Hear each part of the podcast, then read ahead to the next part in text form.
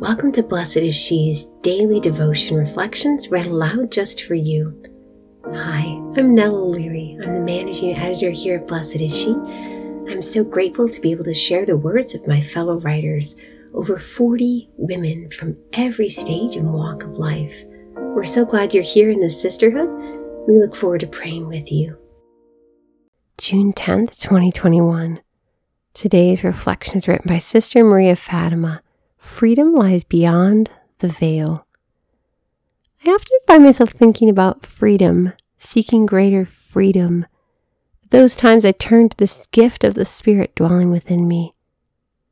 Where the Spirit of the Lord is, there is freedom, 2 Corinthians 3:17. Where the Spirit of the Lord is, all veils are removed.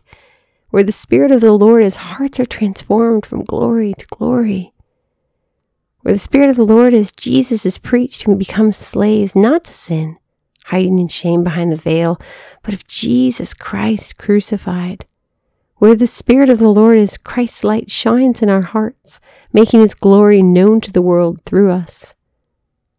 Where the Spirit of the Lord is, there is freedom freedom from fear, freedom from shame, freedom from sin, freedom from the burdens we try to carry on our own. As we turn toward the Lord and the veil is removed, we see what's been holding us in chains, binding us. We see the sin we are turning to, the lies that have kept us from reconciling with those we love. Sister, today, look to the Lord and find the freedom offered by the Spirit within you. With unveiled heart and unveiled face, allow Him to change you so that you might be transformed from glory to glory. Show Him your chains, your scars, your wounds, and let Him into your darkness. For God, who said, Let light shine out of darkness, has shone in our hearts to bring to light the knowledge of the glory of God on the face of Jesus Christ. 2 Corinthians 4 6. Sister, the glory of the Lord will dwell in our land, but the first land in which it dwells must be your heart. Ask yourself today do I allow myself, my heart, to be a place where freedom reigns and the glory of God dwells? Lord Jesus, we thank you for this day and for this sisterhood.